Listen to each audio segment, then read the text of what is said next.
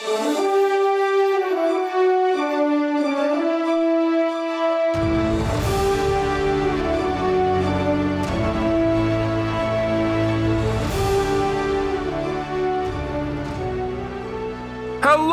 and welcome back to Archives of Fabella Daily, the podcast with ghosts in a magical world. Today is October 11th, equal to Libra 19th.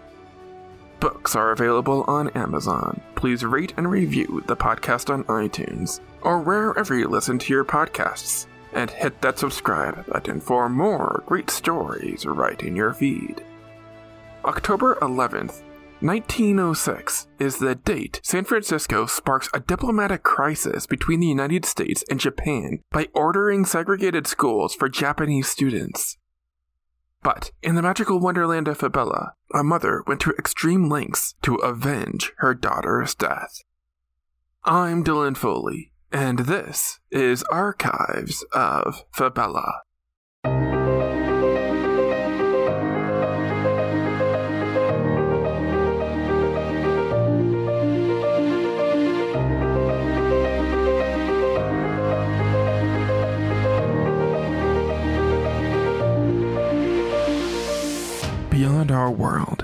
There is love. Beyond our world, there is war. Beyond our world, there is life. Beyond our world, there is Fabella.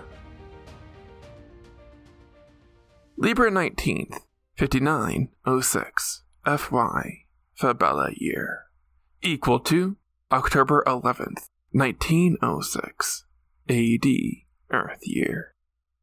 Two young newlyweds, respected elven merchant Anthony Gilroy and his wife Hazel, have recently settled in a rural corner of the Sheba Union just outside of Blackcliff City, approximately where Charleston, South Carolina would be on a map of Earth. Antony was a handsome elven master, strong and muscular. Hazel was a bright blue haired beauty.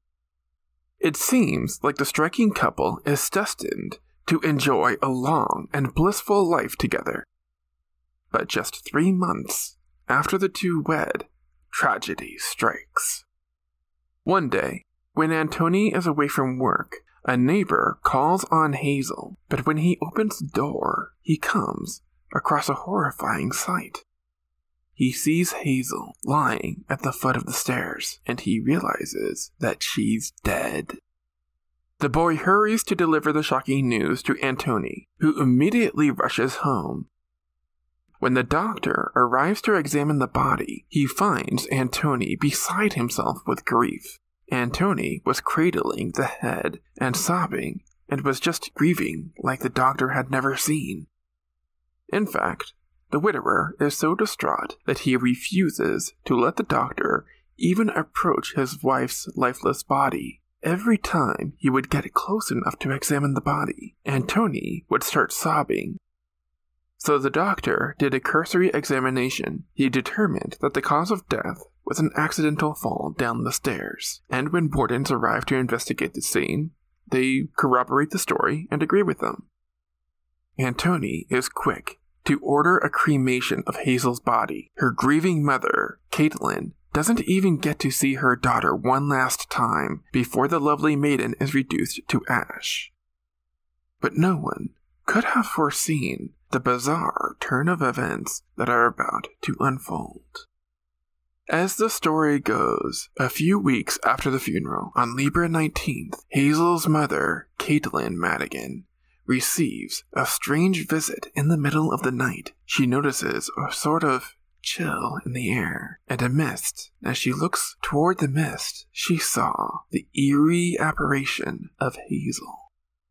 Ghosts and Fabella were real. You would think that this would make solving murders easy, but sadly, they're unreliable witnesses. Because they are untethered from their body, ghosts are severely limited mentally. Their mental condition can best be compared to that of an Alzheimer's patient. Their recollection of events is often scrambled. They don't have clear answers, and they're a shell of the person they were before. Ghosts are not all there for the most part, but they do have very short and very rare periods of lucidness. Hazel's ghost is experiencing one such period of alertness and urgently flies to her mother. Ghost Hazel makes a disturbing claim that she did not die of natural causes at all. Hazel tells Caitlin very specifically that Antony had killed her. Antony had gone into a fit of rage over a domestic dispute with Hazel and struck her with a killing curse. Caitlin tries to get a warden to Hazel in time to take a legal recording of the ghost's account, but she is too late. By the time a warden arrives at the home, Hazel's ghost is back to not knowing which way is up and thinking that she's five years old, skipping through a meadow. Caitlin is the only witness to the ghost's confession, and Hazel's ghost is an unreliable witness. Caitlin knows she has to find evidence of the murder. Hazel told her exactly how she was murdered, she has to get Antoni's wand to prove that he cast the killing curse the exact time Hazel passed.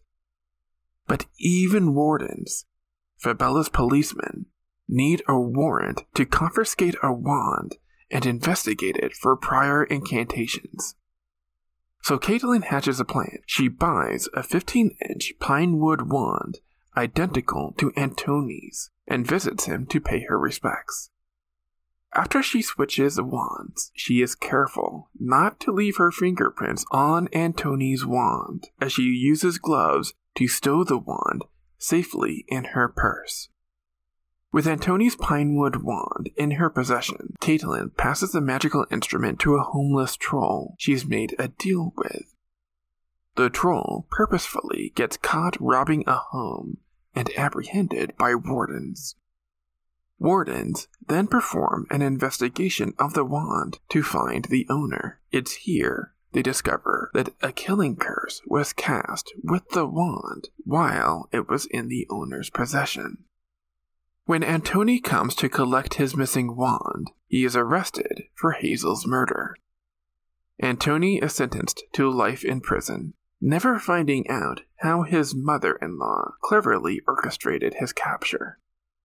Caitlin only came clean about what she did on her deathbed, where Hazel's ghost made her final recorded appearance, hovering over her elderly, dying mother with a thankful smile.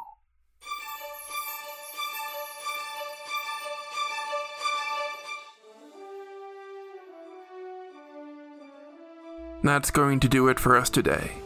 Subscribe now to get more new episodes right in your feed. Rate and review the podcast on iTunes or wherever you listen to your podcasts. Send your questions to archivesofabella at gmail.com. Archives of Fabella is created, produced, and hosted by Dylan Foley, with music by Garrett Ferris and AudioBlocks. Books are available on Amazon in ebook and paperback. As always, look outside of what is possible and think about what might be.